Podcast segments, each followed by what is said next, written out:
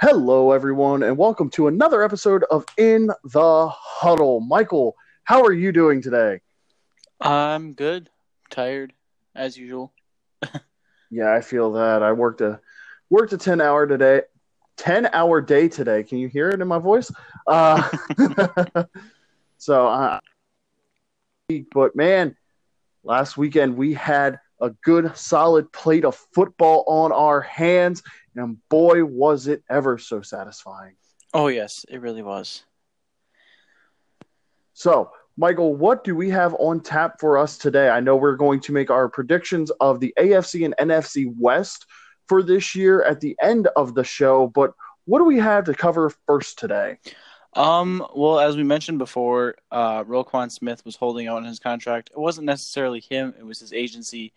But uh, Roquan Smith has finally agreed to his contract with the Bears.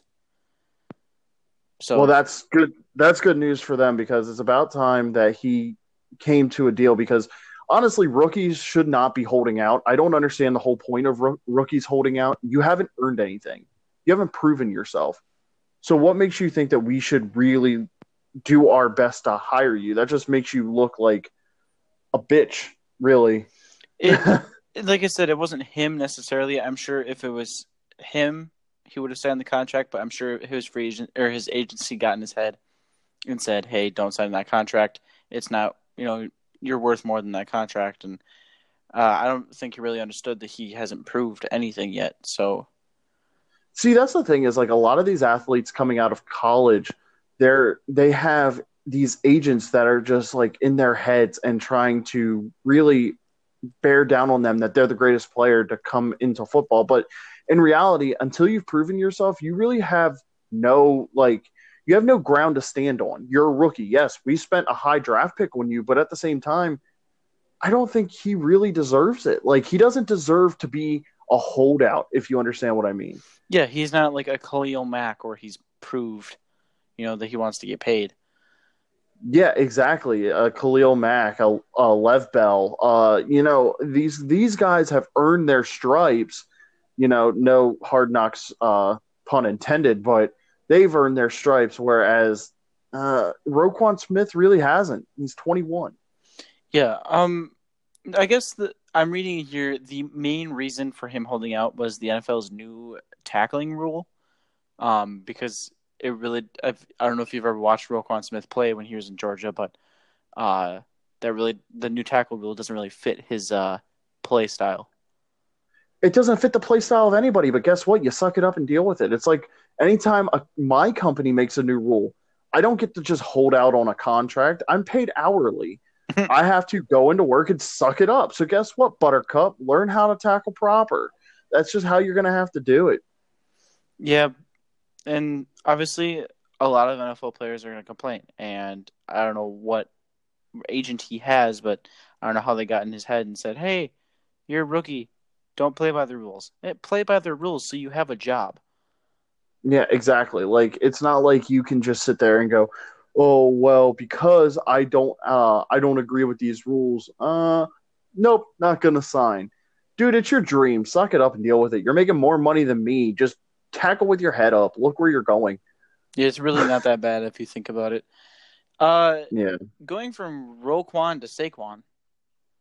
Hey, nice Uh, transition there, bud. Thank you. Uh, Saquon Barkley left practice with a mild leg strain.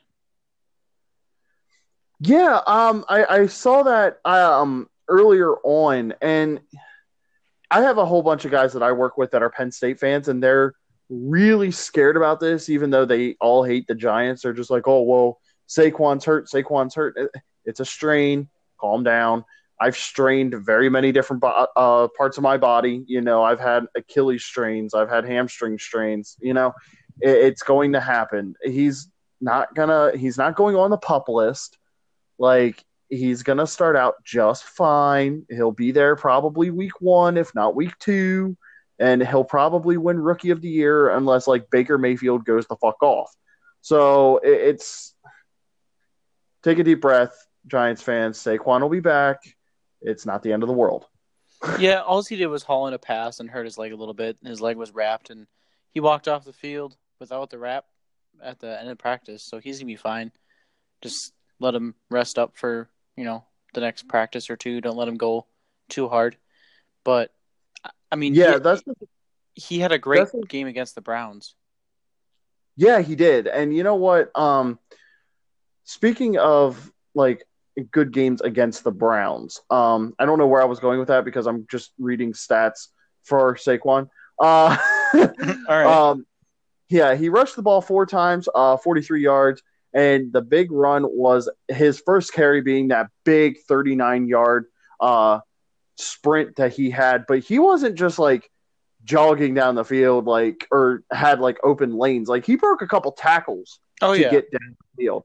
Like it was just showing off Saquon being Saquon at this point. Like we just saw him mow people down and break tackles and shake people and he was just really really putting on display his abilities in just that one big run. Um the the other three carries only going for about 5 yards, 4 yards. Uh, that leaves a little bit to be desired, but I can't hold that against him because that offensive line for the New York Giants was not their starting offensive line. It was a mix mash of first and second string.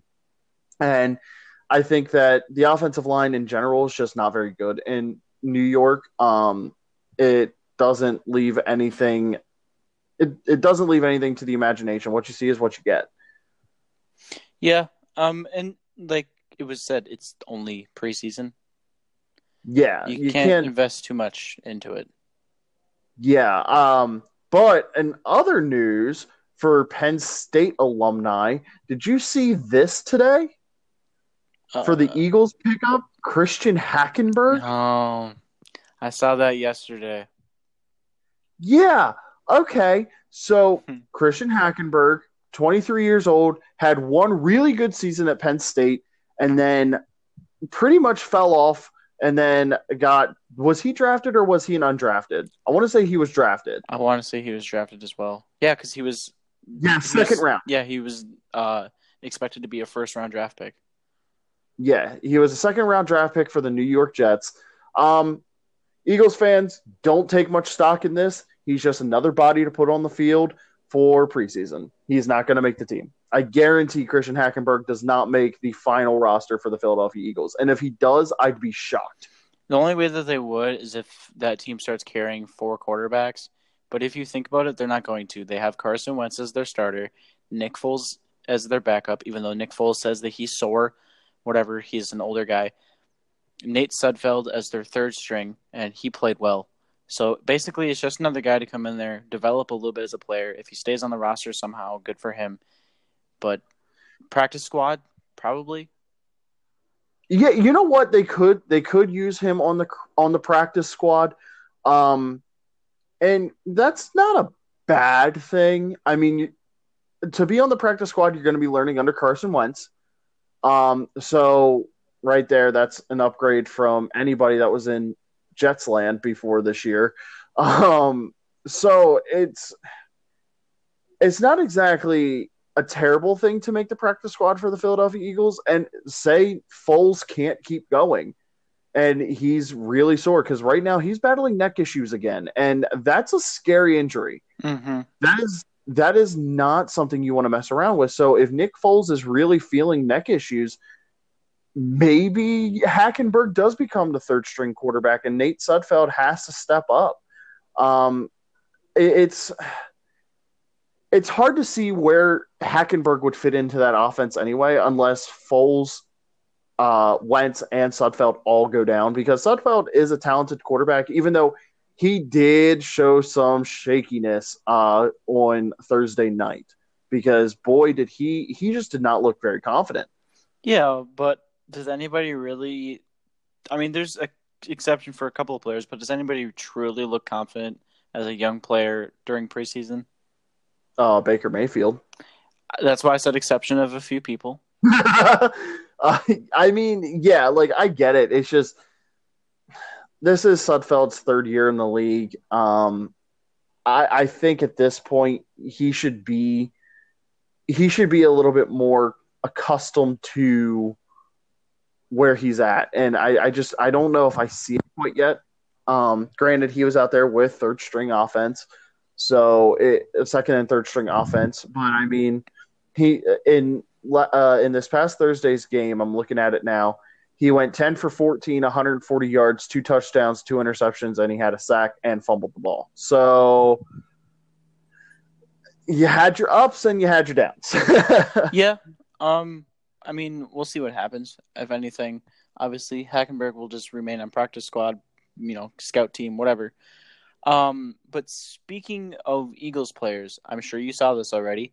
Uh, Alshon Jeffery could start the season on the uh, pup list. Yes. Um. He's dealing with. It's a leg injury, right? I no shoulder shoulder injury, shoulder injury. That's right. Um, so if he goes on to the pup list, he misses the first six games of the regular season, which that's a big blow. Um, Alshon Jeffery last year had 57 receptions, 789 yards, and nine touchdowns. So I mean that's that's a pretty big chunk of the offense, and he is uh Wentz's go-to guy. Mm-hmm. Like he is the number one receiver, hands down, in Philadelphia. But as I say that, the Eagles have a really good wide receiving corps behind him. Um, I would like to see Alshon be able to make it to the beginning of the season, but at the same time, get healthy. I don't want to see the Eagles push him out there. Um, Nelson Agholor came along huge last year. Mike Wallace is he's a good he's a good veteran wide receiver.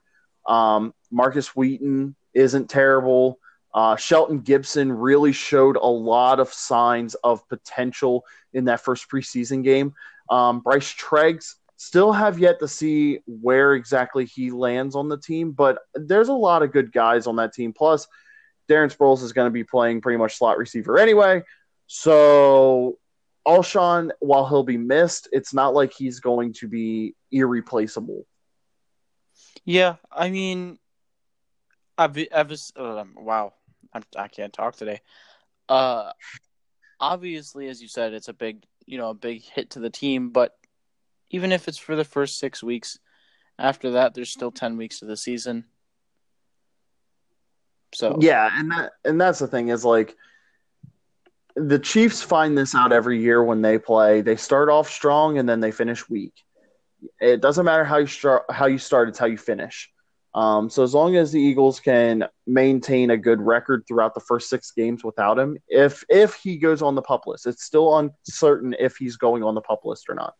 Yeah, um, it's kind of up in the air, obviously. Uh, but speaking of veteran players, uh, when we were talking about Mike Wallace, um, the 49ers have signed Alfred Morris pending him getting a physical. Um, with the injury of Jerick McKinnon, uh, well, even though the injury is not considered serious, he had to go under an MRI. And Matt Breida or Breda, however it's, I believe it's Breda, um, dealing with a shoulder injury. Yeah. Um. So that's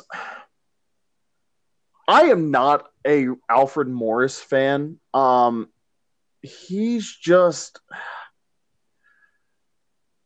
he's so inconsistent, and it, it just seems like no matter what you do, he's not going to reach his full potential. Um, he's never been a guy that I was like out of my way and saying, "Oh yeah, this this dude is a running back of the future.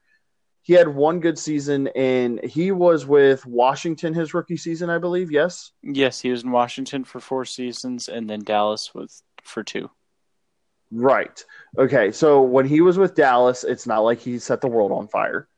I mean, he had uh, Zeke and um, oh, shit. Yep. Yep. Demarco Murray. Thank you. Mm-hmm. Uh, ahead of him, and he's he his first three seasons were thousand yard seasons. After that, seven hundred yard, uh, seven hundred fifty one, two forty three, and then last year five forty seven with Ezekiel Elliott being suspended six games. Um, and Alfred Morris started five, but in 2015 you saw like he started off strong in 2012 with 1,613 yards, 13 touchdowns. The season after that, he dropped 340 yards in rushing and six touchdowns. And then after that, he had more touchdowns with eight, but barely had a thousand yard season. And then in 2015, in probably his worst season, um, starting all 16 games. Well, not probably, it is his worst season as a regular starter, had 751 yards and one touchdown. Granted, the Redskins were not very good in 2015, but at the same time, you need to see a lot better production out of your running back. So, yes, Alfred Morris is replacing a guy who also just does not reach potential in Jerick McKinnon. So, as good as he may be in Madden, he just does not translate into real life because he is OP as shit in Madden. He's not really OP in the sense that he plays well. I mean, he does, but it's more the fact that if you get him in franchise, he has high trade value and he develops quickly for some reason. Yeah, every year he, he develop or every time you get him, he develops quickly, and it's ridiculous. But that's enough of the uh, sports talk until the end when we promote that we are streaming. I was gonna say enough of the sports talk. I was like, this entire yeah. podcast is sports talk. But I know, I know what you mean now. Yeah, um, no, not enough of the sports talk, buddy. so I got two, uh, two little bits here about the Browns. Um, well, three actually. I should take that back because one just now popped up. Uh, so Antonio Callaway. Yes. Uh, decent wide receiver. Yes. So what happened was, and we talked about this last week, I believe, he was cited for marijuana possession and driving with a suspended license. Yes. So, as you probably know, but for everybody out there that doesn't know, if a player commits an illegal act, they need to let the team know before the media knows, basically. So the team one is informed that they might lose a player this season, and also so they have a public statement before you know they're attacked with those questions. Right. Well, Hue Jackson thought that a good punishment was to make Antonio Callaway play the entire game against the Giants last week. Okay. Um if that's punishment, then sign me up. Yeah. Um I he says here uh that was part of the consequence of what he has been through and he knows it. Uh that is that sounds really weird. That is what it was. Either you sit him or you make him play. I thought it was better to make him play. Make him play as long as he could. There were a couple of times he kept waving to come out and we said no, stay in. He ended up with a team high 54 snaps on offense and produced three catches for 87 yards and a touchdown. So for 51 snaps, he did nothing. I mean, if that's again, if that's the punishment, sign me up. I'd love to play 51 snaps and not do a damn thing. Yeah, he goes on to say because Callaway obviously said, "Dude, like I want to get out. I'm tired." Uh, Jackson says he worked through it. Uh, there were times he had his hands. I'm sure you saw it. He had his hands on his head like this, you know, tank, saying, "Take me out. I'm tired." Uh, and he was ready to go to the sidelines. We said, "Uh, uh you are back in there." He fought through it, came out the other side of it, and made some plays, and that was good. So, the Browns likely hope that Callaway learned a lesson from the latest off-field incident when considering the team knew what they were getting.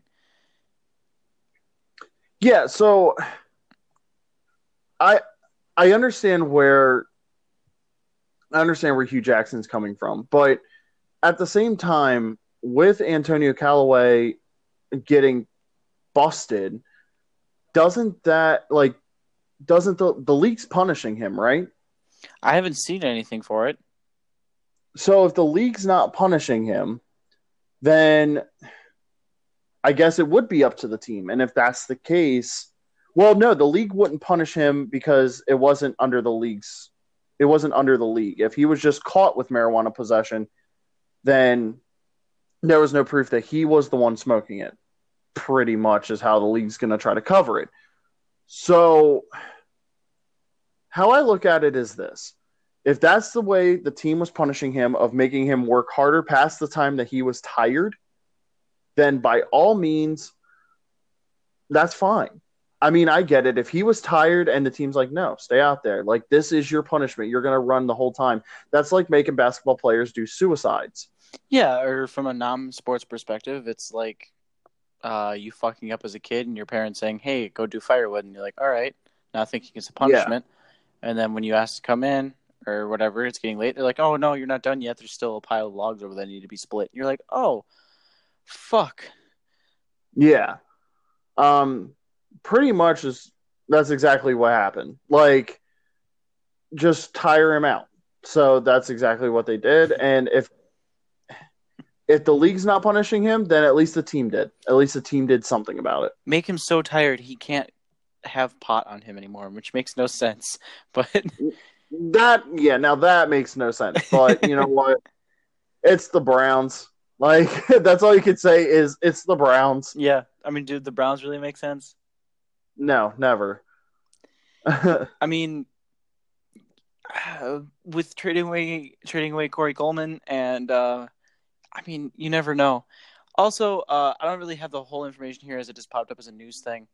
Uh, apparently, there was a little bit of a heated argument between the offensive coordinator and defensive coordinator for the Browns about how much Baker Mayfield should be protected during practice. Um, I'm assuming the offensive coordinator is wanting him to be protected, and the defensive coordinator is saying, "Hey, let him realize what football actually is." And uh, okay. I mean, it's it's Baker Mayfield. He's not the starter currently, so uh, yeah. I, I I think honestly that I think rookies should have to play all practice. They shouldn't get like extra rests or anything like that. I I truly believe that at the end of the day, rookies should be subjected to I don't care what draft pick you got them at. They should be subjected to full length practice. Yeah, they should be treated like they're starters, even if they're not. So then, when they do become starters, they're prepared. Not even just starters, but they should be brought into the mix as you know guys that guys that don't have special protections, if that makes sense. Yeah, I, I know what you mean. They they should just be treated like anybody else. Exactly and that's that's the issue that I have with Baker Mayfield, with um, it, reports of Lamar Jackson getting some getting um, limited reps. Like I don't I don't agree with that. Like these are the guys that you are building your team around. Build the team around them. Make them team leaders. Like I don't get the whole oh well, you know, this we need to protect them because they're a first round draft pick. No, like make them work for it. The, entitlement of the NFL is ridiculous at this point because all these players coming in, like a Roquan Smith who decided he was going to hold out, like a Baker Mayfield, like a um, Josh Rosen, who I've seen actually come out of like pull himself out of practice already this year. Like the entitlement is ridiculous. And then you have guys like Saquon who had to be like injured to come off the field. That's see, I've said this multiple times before. I said it before he got drafted. I said it after he got drafted, and probably multiple times since then. I love Saquon Barkley as a football player. Mm-hmm. He's just me too. He's a real player. He's not there. I mean, obviously, I'm sure he enjoys the millions of dollars he's gonna be making in his career, but um, he's playing it for the game. He's playing it, you know, for himself. He's not playing it, you know, to get paid millions of dollars. He's playing it for his newborn daughter. I want to say. Um, yeah, I want to say daughter. But he's, you know, he's playing it for the game. He's not playing it just because a team is giving him a whatever million dollar contract it was that he signed. Yeah, exactly. So that's where I respect Saquon more than I do any other player in the NFL, like any other rookie in the NFL, I should say. I, I was gonna say, I'm like, there's other, you know, veteran players that play for the game still. Yeah, I I meant for rookies because he just works. He works so much harder. He really does, and it's shown when he plays. Exactly. But uh, obviously, we talked about this last week with uh, uh, what, what I'm getting onto here with the Browns. Uh, Dez Bryant is finally going to visit the Browns. Yeah, sometime. No, it's no, it's he announced it on Twitter. He is going to go there. Um, let me check here. Starting my visits next week, I'm coming to the land to see you, Mr. Dorsey. Uh, he tweeted this on August 9th, so that would be this week. That he's visiting Yeah. the Browns. That's what I mean. Sometime. We don't know when, but sometime. Well, sometime, yeah, sometime this week.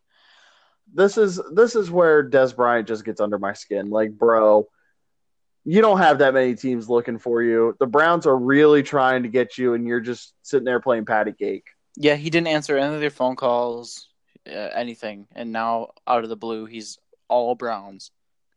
Yeah, it- the reason he's all Browns is because there's no other team that wants to pay him. I'm sure there's teams that want to pay him, but they don't want to pay him in the way that he wants to be paid. That yeah, that's also fair. Because I'm sure if uh, I can't think of any team, I'm sure if this doesn't fit well perfectly, but if the Miami Dolphins were to call him and get, offered him a slightly above league minimum contract, he'd deny it. Yeah, even though the Miami Dolphins have a better chance of being a contender than the Cleveland Browns. I wouldn't. I wouldn't necessarily say that. I put them on the same level. No, the Miami Dolphins are much closer. Like they have more. I'm not going to say that they have a better chance of winning the division because at that point, yes, the Browns and the Dolphins have about the exact same chances, which is zero to none and or little uh, little to none and little left down. But to make a playoff run within the next two to three years, I think the Dolphins have a better chance. I think there's still a lot that the Browns need to address, which is like coaching personnel and leadership in the huddle, which Baker Mayfield, I will say, showed a lot of leadership in the huddle during training camp and some of the mic'd up segments and stuff like that. Like he shows leadership from college and it's translating into the pros, but I don't think that there's a true veteran leadership on that team. And if anybody's watched Hard Knocks with the with the Browns week one, like episode one, you could see that there seems to be no accountability for anybody. Like it just seems like it seems like a college atmosphere with Hue Jackson saying earn your stripes. Like like they have something to prove. Bitch, you're playing in the NFL. They don't have to earn their stripes like they're in high high school anymore. Yeah, they don't. They've already made it to the league. You got to make them better. Right. And uh, it, I don't know. I, I have to watch more of Hard Knocks to see and get a judgment, but Hue Jackson just does not come off as a coach that has confidence in his team. And that's the thing with Doug Pederson and the Eagles. Like, I, I know I'm bringing up, I'm bringing it up. I'm an Eagles fan. Shut up, you haters. What, what I mean by that is Nick Foles came over to him in the Super Bowl and said, Philly special? Yeah, yeah, he trusted Nick Foles to make the call. Yeah, and that's what I really think a coach needs uh, to do is learn to trust their quarterback once he knows the quarterback can be trusted. Right, and and that I agree with, but we know that Tyrod can be trusted. He's proven he is a playoff caliber quarterback. Mm-hmm. I agree. So he he needs to let he needs to let the team take accountability for themselves and not make them take accountability for themselves. There's two different things. My boss could come up to me and yell at me until he's blue in the face and tell me to be accountable. I will just sit there and laugh at him. or he could come up and talk to me as a man and pretty much say, "Hey, like we know what like we know you did this. Like did you do it wrong? What happened? What needs to happen going further?" And and that I would respect more. Mm-hmm. So that's where that's where Hue Jackson I think is going wrong. He's he, and he said, "I will win with this team." No, we as a team will win. Like you are nothing without your quarterback, your offensive line.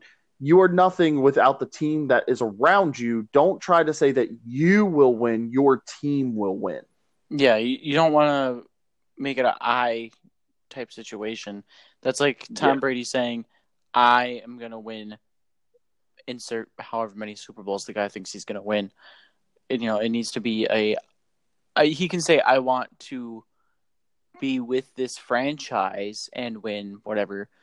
Um, but yeah, you can't. You shouldn't ever say, "I am gonna," or you know, "I'm gonna make this team win." Not or I'm gonna win. It should be us as a team Will win. will win. It's not gonna, you know, you aren't Baker Mayfield. You aren't uh, Josh Gordon. You aren't Jamie Collins. You you can only make players play so well based on your coaching. Exactly. But moving on from the Browns because I think we've spent way too much time on them. Um, here's something funny: the Broncos, a Broncos fan base has started a GoFundMe to purchase out Paxton Lynch's contract. I shared this on Facebook, and I'm so happy you saw this. Yeah. Um, Paxton Lynch, for those of you that don't know, he was drafted uh, in the first round of the 2016 draft by the Denver Broncos. What have they done with him since then? Absolutely fucking nothing. and he has proven that he should not be playing shit. In 2016, he started two games and played in three. He went 49 for 83 for 497 yards, two touchdowns, and a pick. So he's throwing a touchdown a game, uh, about a touchdown a game. Yeah. And then in 2017, he started two games, went 30 for 45, 295 yards, two touchdowns, three picks. Over his career, in five games played, he has thrown for 792 yards, four touchdowns, four interceptions. So, uh, what the hell are the Broncos like? How do you invest so much in a guy that has done so little? I just want every Broncos fan to go out and finally admit that John Elway cannot draft a QB. I, I actually take that back. He failed at drafting a QB in Paxton Lynch. I I don't know how much you agree with me on this, but I think that in the next couple of years, Chad Kelly can be the starter for the Broncos. Um. Okay. So Chad Kelly actually grew up in uh, the town right next to mine in Red Lion, PA. Oh. Um. Yeah. And this dude is a piece of shit, and I hope he never sees a fucking NFL field. Well, um, that wow. Yeah. This kid. Okay. So this kid actually like he left the high school that he was at in the town near me left because he thought that playing playing somewhere else in a bigger stage would show him off more. And then didn't he get kicked out of college or flunked out of college and had to go so, go to Ole Miss, or he flunked out of Ole Miss and had to go somewhere else? I'm not a thousand percent sure. I was going st- like based off of statistics, not him his personality. Okay, well, Chad Kelly's personality is absolutely garbo. Um, oh yes, yes. Okay, he went to he was Chad Kelly was redshirted his first year at Clemson in 2012. As a freshman, he appeared in five games, passing for get this 58 yards and rushing for 117 with a touchdown. In 2014, Kelly was dismissed from Clemson's football team due to contact, uh, conduct detrimental to the team. He then went to East Mississippi Community College. he started 12 games threw for almost 4,000 yards, 47 touchdowns, and eight interceptions. And they went undefeated and won the June, uh, the JUCO uh, National Football Championship, pretty much. Then he went to the University of Mississippi, where we saw what he did there, and then came into the NFL uh, as a seventh round pick. Okay. Um so obviously we have different opinions. I don't know him like you do, obviously growing up in the town next to him. Uh but he played well is my point. Um for being a seventh round pick and being a current third string. Um but more than likely he's gonna end up being a second, which is gonna be a a hit, you know, to the nuts, basically, for Paxton Lynch. Yeah, um, it sucks because you know what? Like Paxton Lynch has done nothing wrong. like he's just a little in over his head. I think. I think. I. I don't think that he truly had a good grasp on football before he came in. Um, speaking of Chad Kelly, these are his stats. Um, he went 14 for 21, 177 yards, two touchdowns, one interception, one sack, and then ran uh, three times for 38 yards in a loss to the Minnesota Vikings this past, uh, what was it, Sunday? I think it was. Yes. What's today? Yeah, uh, Saturday. Saturday, sorry. Yeah, Saturday and Sunday. yeah, Um, so, I mean, he's he earned it. Like, he earned his promotion. But let's look at the past uh, couple quarterbacks that were drafted by John Elway. Chad Kelly in 2017 in the seventh round hasn't really amounted to much. Paxton Lynch has not amounted to much. Uh, before him, Trevor Siemian, who, to be fair, wasn't terrible. and now he's on the Vikings. Right. But he wasn't terrible. He wasn't. He wasn't good, yeah, but he wasn't terrible. he wasn't great. He wasn't bad, but he was something. Uh, before that, Zac Dysert, uh, seventh round pick in 2013. Before that, Brock Osweiler, and we see what kind of shithole he's become. Where, where is he? He's in Miami. That's where he is. Yeah, he's in Miami, and he might actually not make the team. Okay, so when was he drafted? 2012. 2012. So in the past six years, Brock Osweiler has gone from the Broncos to the Texans to the Browns, back to the Broncos to the Dolphins. Yes. yep. And I I believe he was in the Broncos. He was on the Broncos for two years uh, in the beginning of his contract, I believe. Um, three. He was he was there 2012, 2013, 2014, and then in 2015 he was their starter for a little bit, and then he went to Houston Yep. the next year. Oh, so he was in Houston in 2016, and then Yeah. 2017 was with. Oh yeah, 2017 he was with the Browns, and now he's with the Dolphins. Wow, it's gonna suck to be Brock Osweiler. Yes. And the thing is, what's sad is no matter how shitty he is, he has a Super Bowl ring. I don't want to talk about it. Well, I told somebody this the other day, and they didn't know um, because you know the Bills haven't won the Super Bowl or been to the Super Bowl in forever. yes. Uh obviously the Bills um no longer have Tyrod Taylor. Um so this actually blew their mind more. I was like cuz they were talking to me about Tyrod Taylor being on the Browns. I was like, "Oh yeah, do you know he has a Super Bowl ring?" And he looked at me they looked at me and went, "What?" Thinking with, With Baltimore, right? With Baltimore. Yeah, he's Joe Yeah, Flacco's backup. Yeah, he was a backup for Joe Flacco. And I said Yeah. that to him and they're like, "Well, not recently." I was like, "Well, he's pretty young." And they're like, yeah. Uh, well, obviously now with the Browns, he's just there. And I don't remember the Bills being in the Super Bowl recently. I was like, that's where it counts to be a backup. yeah, I mean, it. Nobody's made being a backup count more than Nick Foles. Yeah, I mean, exactly. Or, or, or if you really think about it, Charlie Batch, he has two Super Bowl rings. I, I just, I just want to say that uh, Brock Osweiler only has that Super Bowl ring because of Peyton Manning and an incredible defense. and an insane defense. yeah, There is no Absolutely. other possible way that he would have gotten a Super Bowl ring. no, not at all, not at all.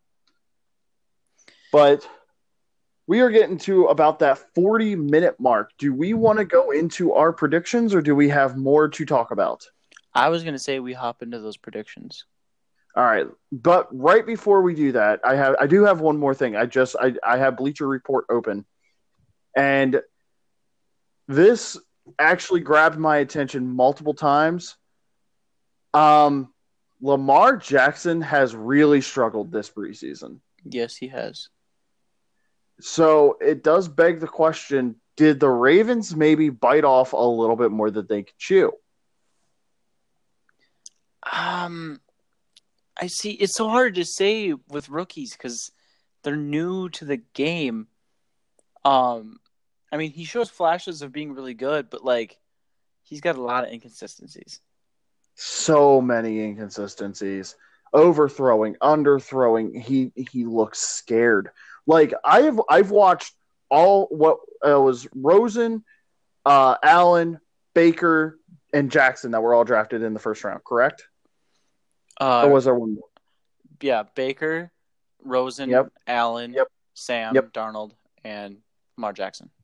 Right. I didn't want. I didn't see a lot of Sam Darnold um, play, but I saw. I've I've tried to look up the other the other ones.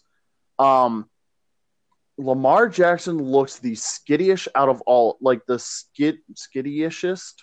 The That one? skittish, the most skittish. Yeah, the most skittish. That sounds right. The most skittish out of all of them. Like he looks like he is about to take off every time he touches the ball. Yeah, he literally looks like he's immediately ready to start running. There's really no pocket presence ready to throw any eh, within any part of Lamar Jackson. Not at all. Which also brings me back to something I made a, a point I made last week when we first ta- when we first talked about his first game. Do you think that he would make a better running back? I, he to me doesn't have that build to him. I would say he'd be more of a slot receiver type player. Okay, but Darren Sproles doesn't have that build to him yet either. He's five six and like 175 pounds. I'm not saying height wise, um, because he obviously how tall is Lamar Jackson? Like six two, Six three. six three. Okay, he'd be a big running back. First of all, I mean, so was Latavius Murray. He was like six foot six foot one.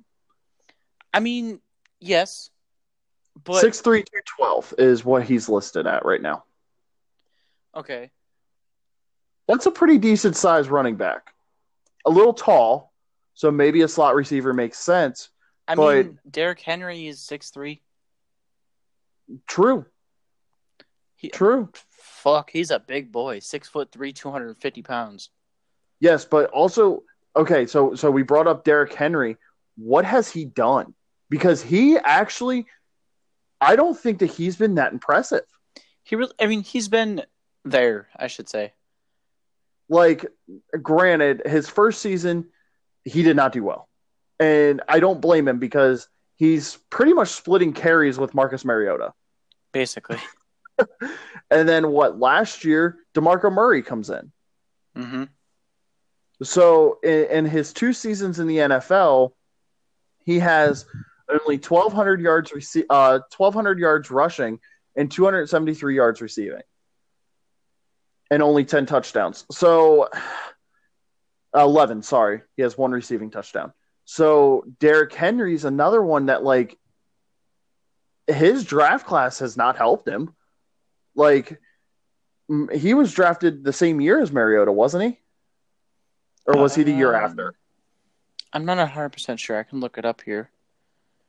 Because I think Derrick Henry is a very, very talented running back. He really very is. talented Yes. But he has not made his presence known. No, At he, all. he really hasn't.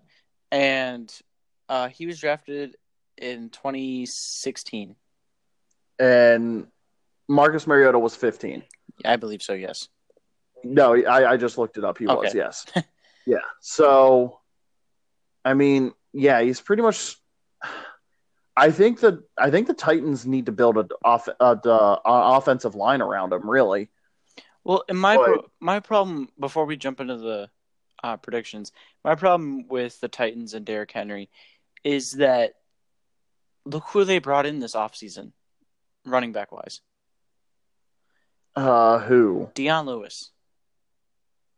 Okay, yeah. So he's going to be taking away carries again from Derrick Henry. Yeah, and they they don't have faith in him. Exactly, and that's my problem is that they're not giving him really. I mean, they gave him a chance his rookie year, but that's about it. I mean, uh, with Dion Lewis coming in, I okay. I just want to say that if you're going to have a player like Derrick Henry, who's six foot three, two hundred and fifty pounds, and then you have a player like Dion Lewis, who is five foot eight, one hundred and ninety five pounds, you better have a very diverse playbook when it comes to run plays. Uh, you better have a dynamic playbook, period, for a guy that's a six foot three, two fifty. Honestly, okay, so I'll, I'll bring up the question, the same kind of question to you as Lamar Jackson. Do you move him to the slot? Um, I don't know, because Derrick Henry, he's such a. I wouldn't. I don't want to call him a power back, but he's like. Uh, he's got that speed and the power where he might be a slot receiver, but he's he's not like typical slot receivers. They're like you know small, fast guys. Right, and and that's the thing too. But listen, listen to the Titans wide receiver corps right now: Corey Davis, Taywan Taylor, Tajaé Sharpe, Michael Campanaro, Campanaro, yep. Yeah, Campanaro, Brandon Shippen, Jordan Veasy, Nick Williams, Darius Jennings, Devin Ross, Rashad Matthews, or Rashard Matthews, Deontay Burnett, and Cameron Batson. I'm sorry, nobody outside of Rashard Matthews, and even then, he doesn't jump off the page at me.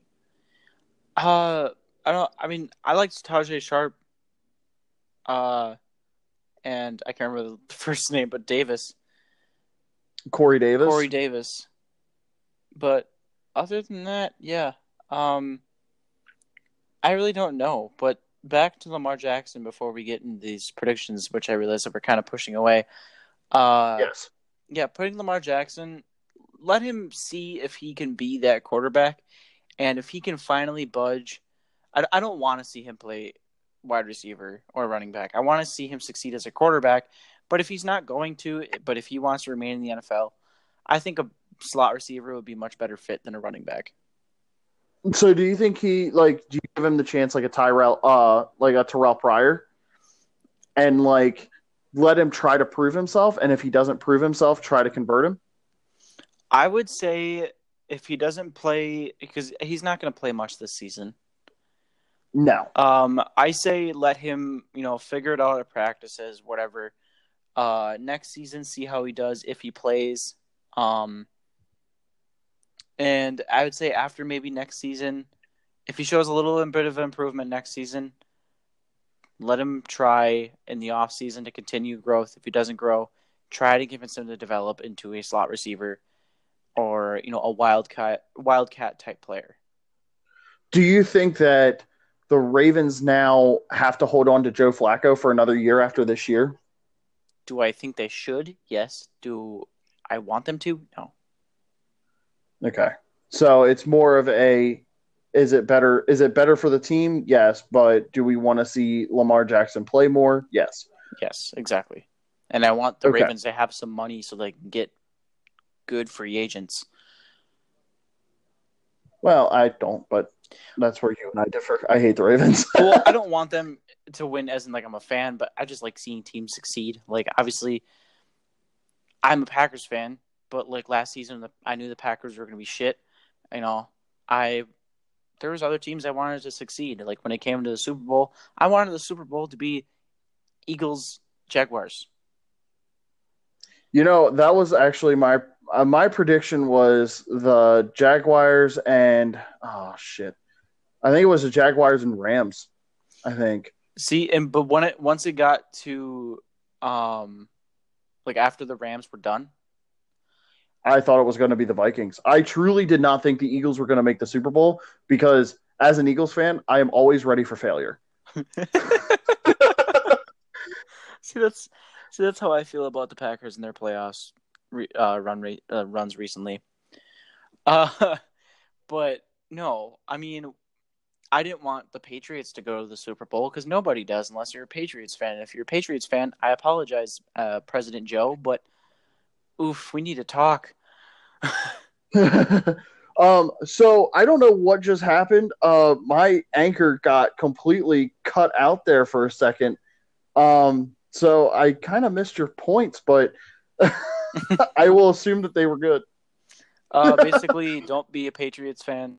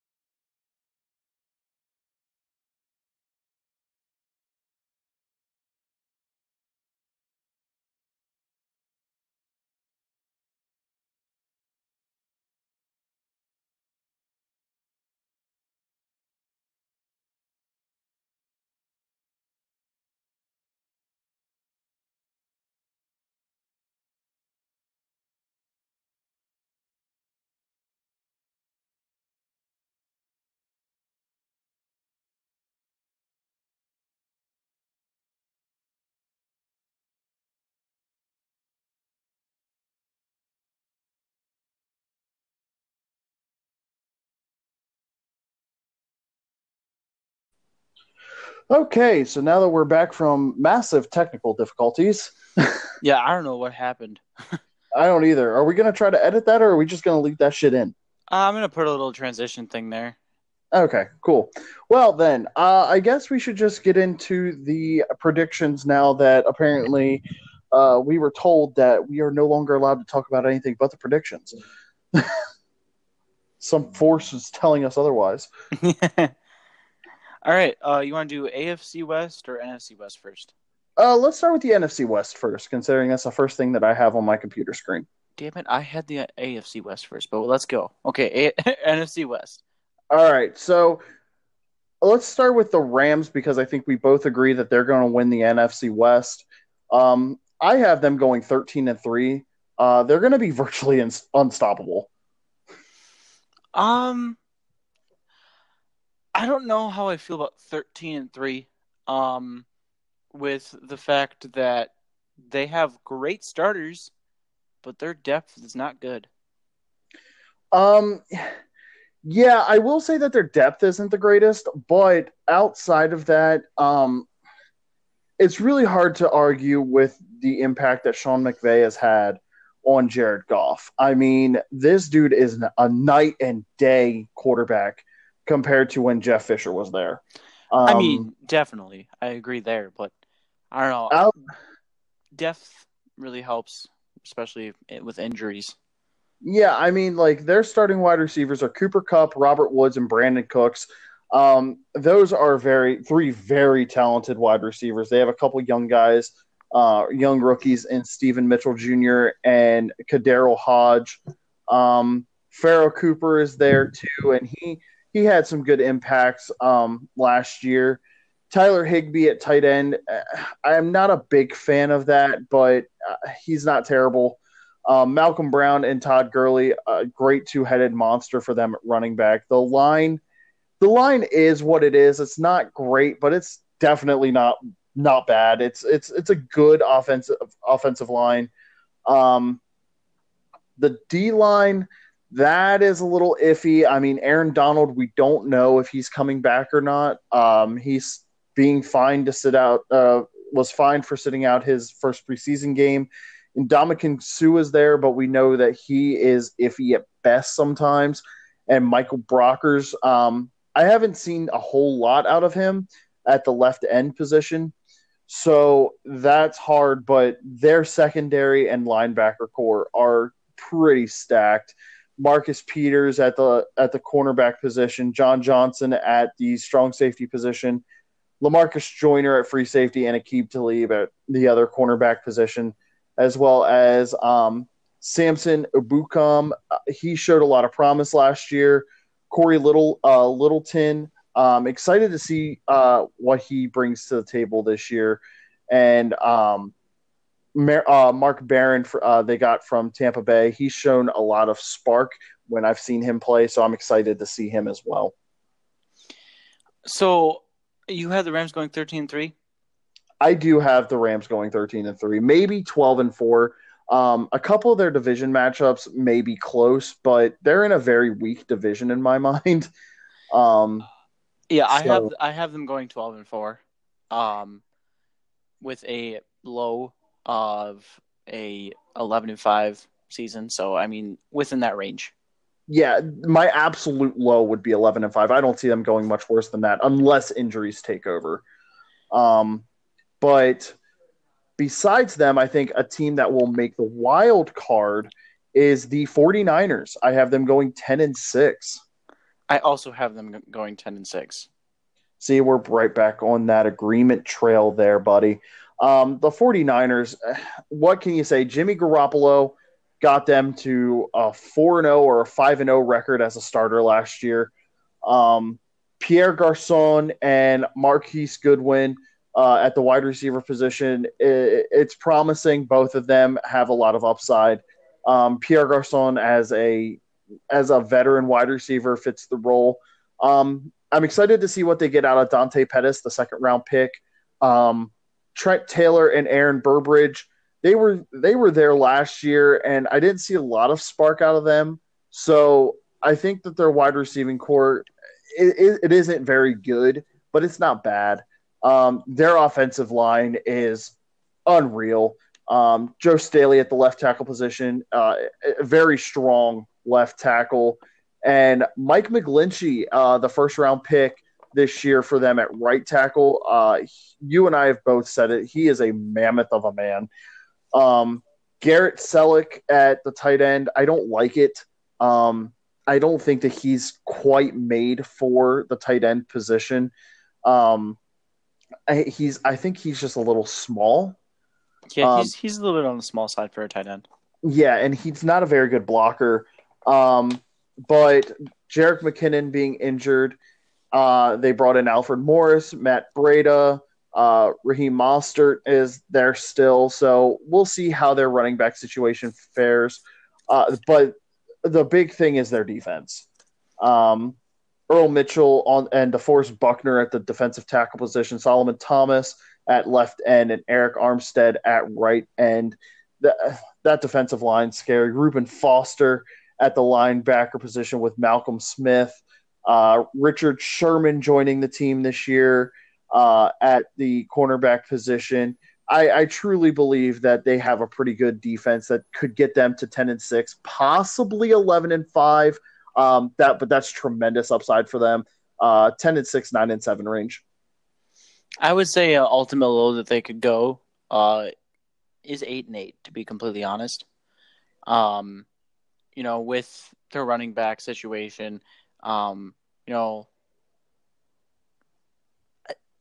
defense. I mean, they'll be good for defense, um, but it's basically all about keeping Jimmy G upright and having you know wide receivers be able to catch the ball and march downfield. Yeah, and that's two thing two things that these next two teams in the division do not have. They do not have an offensive line, and they really don't have any weapons for their quarterbacks to throw to. Uh, third place in the division, I have the Seattle Seahawks finishing seven and nine. I also have them finishing seven and nine.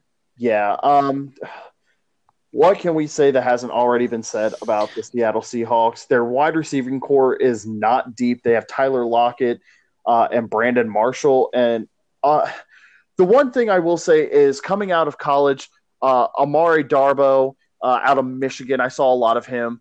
Uh, he's very talented, but not very quick. He doesn't have a lot of agility or acceleration downfield. Jaron Brown coming from Arizona, I, I'm not the biggest fan of him. This offensive line is absolutely garbage. Um, outside of maybe Duane Brown on the left tackle side, but their center Justin Britt, he is. I do not see good play out of him ever. Um, and their running back situation is garbage as well. They have CJ Prosise and JD McKissic, but don't forget Rashaad Penny. Yeah, Rashaad Penny. Yeah, because they absolutely needed that freaking running back. They should have spent it on their offensive line. Um, the defense is getting uglier and uglier by the season. Um, Barkevious Mingo, Bobby Wagner, and KJ Wright and Shaquem Griffin. Those are about the only things that you can find redeemable about this defense. Maybe Sha- uh, Shaquill Griffin, uh, Shaquem Griffin's brother, correct? Twin brother. Twin brother, yes. Um, so Byron Maxwell at the right cornerback position, he's okay. I mean, he's not great. Uh, Tre Flowers, he's... I think, is going to show him up uh, later on in the season, but there's just not a lot to be excited about if you're a Seahawks fan. Yeah, well, I mean, Byron Maxwell is one of the founding members of the Legion of Boom that fell apart. Um, but also with wide receivers uh, that you forgot to mention is uh, Doug Baldwin. Oh yeah, sorry, he's so low on this uh, list that I didn't even see him. Oh, that's right, because Doug Baldwin's really not that good. Um, he's had great plays, but other than that, he isn't very consistent. Yeah, I was gonna say he has Lamar Jackson syndrome, where inconsistencies are fluid. Yeah, he will go from having a an insane sixty yard touchdown to losing six yards on a curl route somehow. Yes. Um, moving on, last place in this division, Arizona Cardinals at five and eleven. Yeah. um, offensive line, ugh. Quarterback situation. Josh Rosen's pulling himself out of practices. He was shaky, kind of scared during preseason. Sam Bradford. Sam Bradford's good when he's healthy. Hurt. Yeah, yeah, exactly. Um, Larry Fitz is always going to be Larry Fitz. Um, there's some bright spots in this wide receiver corps. Brice Butler, we've seen what he can do um, in Dallas. JJ Nelson isn't terrible, but he's not great. Uh, Christian Kirk, the second round pick for them this year. We'll see how he does. Um, he's had a lot of high talk coming out of training camp, but this this offensive line and this defense, oy, um, Antoine Bethea at the safety position is about the only thing that you can really find redeemable outside of uh, Robert uh, Nkemdiche, I think is how you say yeah, it. Nkemdiche. Oh, yeah. Um, he's he's pretty good, but man, you just don't find a lot to be excited about with this defense. You really, really don't. And the only good player I would say that's on the Cardinals right now – I, I shouldn't say good player. I should say uh, player that shouldn't be on that team, regardless of history, is Larry Fitz. Yeah, Larry Fitz is so much more talented than the Cardinals deserve. Really, um, he is just so talented. And another guy I will say that should not be on that team, or should have the team build something around him, is Jermaine Gresham because I think he got screwed in Cincinnati and he has just not been able to bounce back here in Arizona. No, he really hasn't. Along, I would say also Patrick Peterson. Yeah, I mean Patrick Peterson is very, very good. Um, I, I skimmed over him by accident, and I don't mean that at all because Patrick Peterson is a fantastic player. Um, so as you can see, there are some bright spots like Chandler Jones as well at defensive end. I don't know if he fits their scheme, but he's not a bad player. He's actually really good. Um, it's just I don't. I think it's a clash of styles here. And with AQ Shipley going up on the IR after tearing his ACL, that's a big blow to that offensive line. That that entire offensive line is a big blow to the offensive line. Well, yeah, that's also true. Um, so yeah, Cardinals fans, I could honestly see them dropping to three and thirteen. Um, I I could see that as well. I, I think Josh Rosen will get in there way too soon, and it's going to hurt him. Yeah, it's really. I don't think he really needs to be a starter yet. Um, before we jump, jump. Wow, words. Before before we jump to the AFC West predictions, uh, do you remember a linebacker from Tennessee named uh, AJ Johnson. No, I, I can't say I do. Okay, so um, let's see here. He played obviously. Uh, sorry, he just I just blanked for a second. Uh, he played linebacker for the Vols. Uh, you know, Tennessee Volunteers. Yep. Um, he's been signed to the Broncos. Now, I don't know if you know really anything about uh, AJ Johnson, but while he was in college, him and a roommate were accused of rape. Oh, Um, in court, he said, along with the teammate, that the girl consensually had sex with both men, um, and basically was kind of just messing up their life, knowing that they were going to be NFL players. hmm. Um, so he's been signed to the Broncos. Uh, he'll have three preseason games to really show um, that he can play in the NFL after three years without any sort of football. Um, now, he was running drills minutes after he signed his contract. With he was running drills with the team, and he was great. He's you know he's a big guy. He's got great footwork. Um, he's not negative about the situation. He uh, he was fully cleared last month by um, Tennessee jury, so he has no more legal problems in that case uh, going on. Uh, he was released from the college team, uh, but now that he's able to get in the NFL, he's on the training camp roster with the Broncos. So hopefully he does well. I mean, yeah, like He was found not guilty. I want I want to clarify that. yeah, he was found not guilty, and if that's the case, then let the, listen, let the dude play.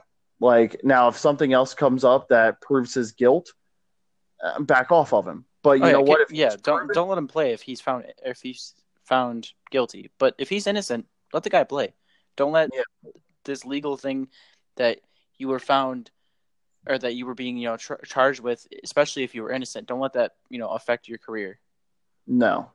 But let's move on because our podcast will be well over the time limit now that we had to restart. So let's move on to the AFC West. And who do you have winning the AFC West? Let's just start there. Do you okay? Do you realize how hard it is for me to choose a winner of this division? I actually found no issues. I went through and obviously okay, I want to say my favorite to win this division is the Chargers, meaning I want them to win this division. That's who I actually have picked to win the division. Out of mm, favoritism and team, you know, depth alone, I have the Chargers winning the division. But I, before I say my second, I'm curious to who you have for your second. The Chiefs. I, okay, I do as well. Okay, we're good. I, I didn't want to Um, look dumb. Yeah, no, I have the Chargers actually going 11 and 5. I had the Chargers going ten and six. Yeah, I have the Chargers going 11 and 5. Um, their wide receiving corps is absolutely fantastic. Travis Benjamin, Tyrell Williams, Keenan Allen, Mike Williams, uh, Artavis Scott, Dylan Cantrell, who has been amazing coming out of training camp. Um, that offensive line between Russell Okung coming from Denver, Mike Pouncey coming from Miami, they basically rebuilt this whole offensive line. Um, Philip Rivers is Philip Rivers. He's fantastic and Melvin Gordon is going to do. I think he's going to do even better this year than he did last year. yeah, Um, he was phenomenal last year. exactly. And this defense is crazy good, especially the front four: Joey Bosa, Brandon Mebane, uh, Corey Leggett, and Melvin Ingram. I, I, you can't say much more than that. I do worry about their depth issues, but honestly, I don't see too many flaws with it. I mean, when your third free safety is Jaylen Watkins, you have pretty good free safeties. So, Yeah, and uh, you know, with their secondary, uh, Casey Hayward, great corner. mhm. I, I don't want to say he's underrated, but he really is. Um, I'm totally blanking on who they drafted this year. Derwin James. Sorry, yeah, Derwin, yeah, Derwin James, which he could even drop down and play corner. Um, if I think he would be a great slot corner, honestly. I think so too. Um, so I truly think that the Chargers have this division on wrap. Yeah.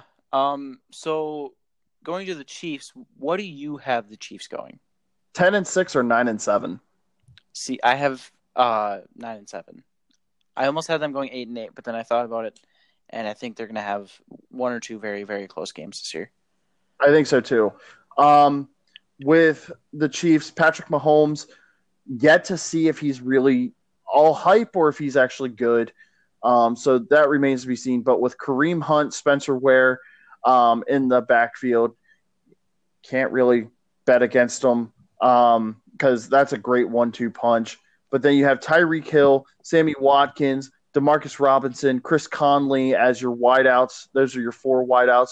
Jehu Chesson, um, he's out of Michigan again. I've seen him. He can make some spectacular plays. No, Um, I, I watched him play in college. I like in person. oh, really? Yes, Um, yeah, that dude's talented. he really Um, is. Their offensive line is meh. Yeah, it's not bad. but It's not good, though. good. Um, and Travis Kelce at the tight end position. If he's healthy, he's good, but he has to stay healthy. Um, their defense is young, outside of like Eric Berry. I mean, yeah, and Justin Houston. Um, but it, very young, very very young defense. So we'll see if they can actually um, actually hold up. Derrick Nnadi is something that I would really really like to see play more over Xavier Williams. Um, he's listed as the backup right now at the at nose tackle, so we'll see. But I, I think the Chiefs have talent, um, but I don't know if they're I don't know if they have enough to win the division or even really a wild card. Um, but now down to the absolute shithole at the bottom. The third place team is the Denver Broncos. I have them going six and ten. I have them going. Uh, actually, seven and nine. Okay. Um, Demaryius Thomas can't hold on to a ball. Emmanuel Sanders coming from Pittsburgh. eh, I don't know if I like the fit. DaeSean Hamilton and Courtland Sutton out of uh, were drafted this year. I think Courtland Sun- Sutton has a lot of potential. I haven't seen a lot of De- uh, DaeSean Hamilton. Um, the offensive line is atrocious. Um, Not not to interrupt you, but did you just say that Emmanuel Sanders from Pittsburgh? yes, Did he play college in Pittsburgh? no, he played for Pittsburgh before. I'm I think- totally blanking on that. Yeah, I think he. I think last year he was in um in Denver, but um yeah, actually he's been in Denver the past couple years. Yeah, he's been in Denver for a while. Yeah, where the hell am I at? Yeah, he's been in Denver since 2014. What the fuck am I smoking? oh, Um, Pittsburgh Steelers, 2010, 2013. I don't Yeah. remember him playing for the Steelers. okay, he was a starter. Yeah, I don't remember him playing. That's the that's the thing. I am blanking on that happening. I'm sure if I saw him in a Steelers jersey, then I would remember. Yeah. Um their defense is getting there. It's promising. Bradley Chubb, um, Derek Wolfe, Brandon Marshall, Todd Miller, or uh, yeah, Todd Miller, Todd Davis, and Von Miller. Um, uh, their front seven is promising, but it's wildly inconsistent or unproven. Okay, sorry. I found I found a picture and I remember it's a the iconic picture of his pad just sticking out of the jersey. I remember that now. Yep. Um, the one thing that has me excited is Marquette King. I love him. I, I, I know I'm talking about a punter, but uh, Pat McAfee for the brand. Uh, Marquette King is fantastic, um, but I don't see too much uh, to be excited about as a Denver Bronco fan. The offense is going to be lackluster because Demaryius Thomas can't hold on to a ball. Case Keenum is your starting quarterback. I mean, he led Minnesota with a very good offensive line. So very good receivers and very good defense. Yeah, exactly. and Denver really doesn't have any of that. Um, and the last place team, and right now the worst team that I have picked in the NFL, the Oakland Raiders. I have them going two and fourteen. Shit, I have them going three and thirteen. Yeah, they're not good. no, they aren't. Um, um, the offensive line is terrible. Defense. Okay, I want to. Khalil Mack has been holding out. He's being fined. The Packers are the favorite to land him, like to call, because they're the only team in the NFL that has two first round picks right now. Yeah. If the Packers get Khalil Mack, the next or the episode after that happens will just be me super happy screaming into a microphone for the first two minutes. And that's fine. Um, it's deserved. But I, Amari Cooper, Jordy Nelson are about the only high spots out of this. Martavis Bryant is already getting into it with Jon Gruden. Um, Derek Carr stays hurt. Um, honestly, we could see EJ Manuel leading this team before week six. Yeah, I, I can believe that. And sorry, you said Jordy Nelson, and my heart died a little bit as I'm looking at his jersey. I know. I'm sorry. But that offensive line is atrocious. Bruce Irvin is about the only bright spot on that defense outside of Derrick Johnson. Um, Tahir Whitehead is good, not great. Um, Karl Joseph is one of the best safeties in football, but he doesn't fit a scheme that he. I don't think he's going to fit the defensive scheme in Oakland. Um, especially the new one that they're bringing in. So I, I just don't think that it's going to be good. Yeah, I don't see them doing very well at all. I don't see them breaking 500. I don't see them. No, they're not going to have a good season at all, which no. sucks for the Raiders, especially signing Jon Gruden to his hundred million dollar contract. Oh my God, yeah, that's that's depressing. Um, with that being said, I think it's about time we wrap this up because we went way long. Um, eh, so hour fifteen minutes, not too bad. Okay, but right now, uh, this is where we do our social media plugs. Um, make sure you guys tune in. I will be on another episode of Strictly Talking this week. Um, we are recording Wednesday night. They that will be out Thursday, so make sure you go follow them on uh, Twitter, Instagram at Strictly underscore Talking, Strictly Talking. Um, so follow them in the ring is being pushed back a week. Um, me and Michael still have to work out some of the logistics for it um, to make that work. So we are pushing that back a week. Make sure you follow Michael on Twitch at Cannot Get Drunk and me at DMill139. We will be co-streaming our relocation Madden franchise. Um, hopefully, as long as my internet decides it wants to act right. Um, we will be doing that. Uh, follow Michael on Twitter at it's Michael P. Follow me at Damian underscore Miller. Um, and just keep on the lookout for more episodes of In the Huddle and In the Ring. Um, we are going to probably be expanding this more as football season ends this year. Um, we'll try to do a little bit more podcasting or something like that, maybe on another form of football that's uh, being discussed right now. So, Michael, is there anything else you would like to add? I would just uh, like to add with the whole uh, Twitch streaming thing. Uh, if you are interested, uh, you know, in watching our Twitch streams, be sure to you know come in, tell us you're a fan of In the Huddle. Uh, you know, if if I'm the only one streaming, because I do stream more than Madden, but right now I'm on a, like a Madden fiend. So, um, if you want to come in, say you're a fan In the Huddle, just talk to me. I'll talk anything about football. Uh, it gets kind of kind of boring just coming ha- coming in having people only talk about how the game is. I want to have people come and talk about actual football with me. So if you're willing to do that, I'm more than willing to respond. Yeah, absolutely. Um, you can always reach us on Twitter using the hashtag in the huddle. We check that shit every day. Um, and make sure you come talk to us. Come look at our, uh, come watch us as we play our relocation franchise.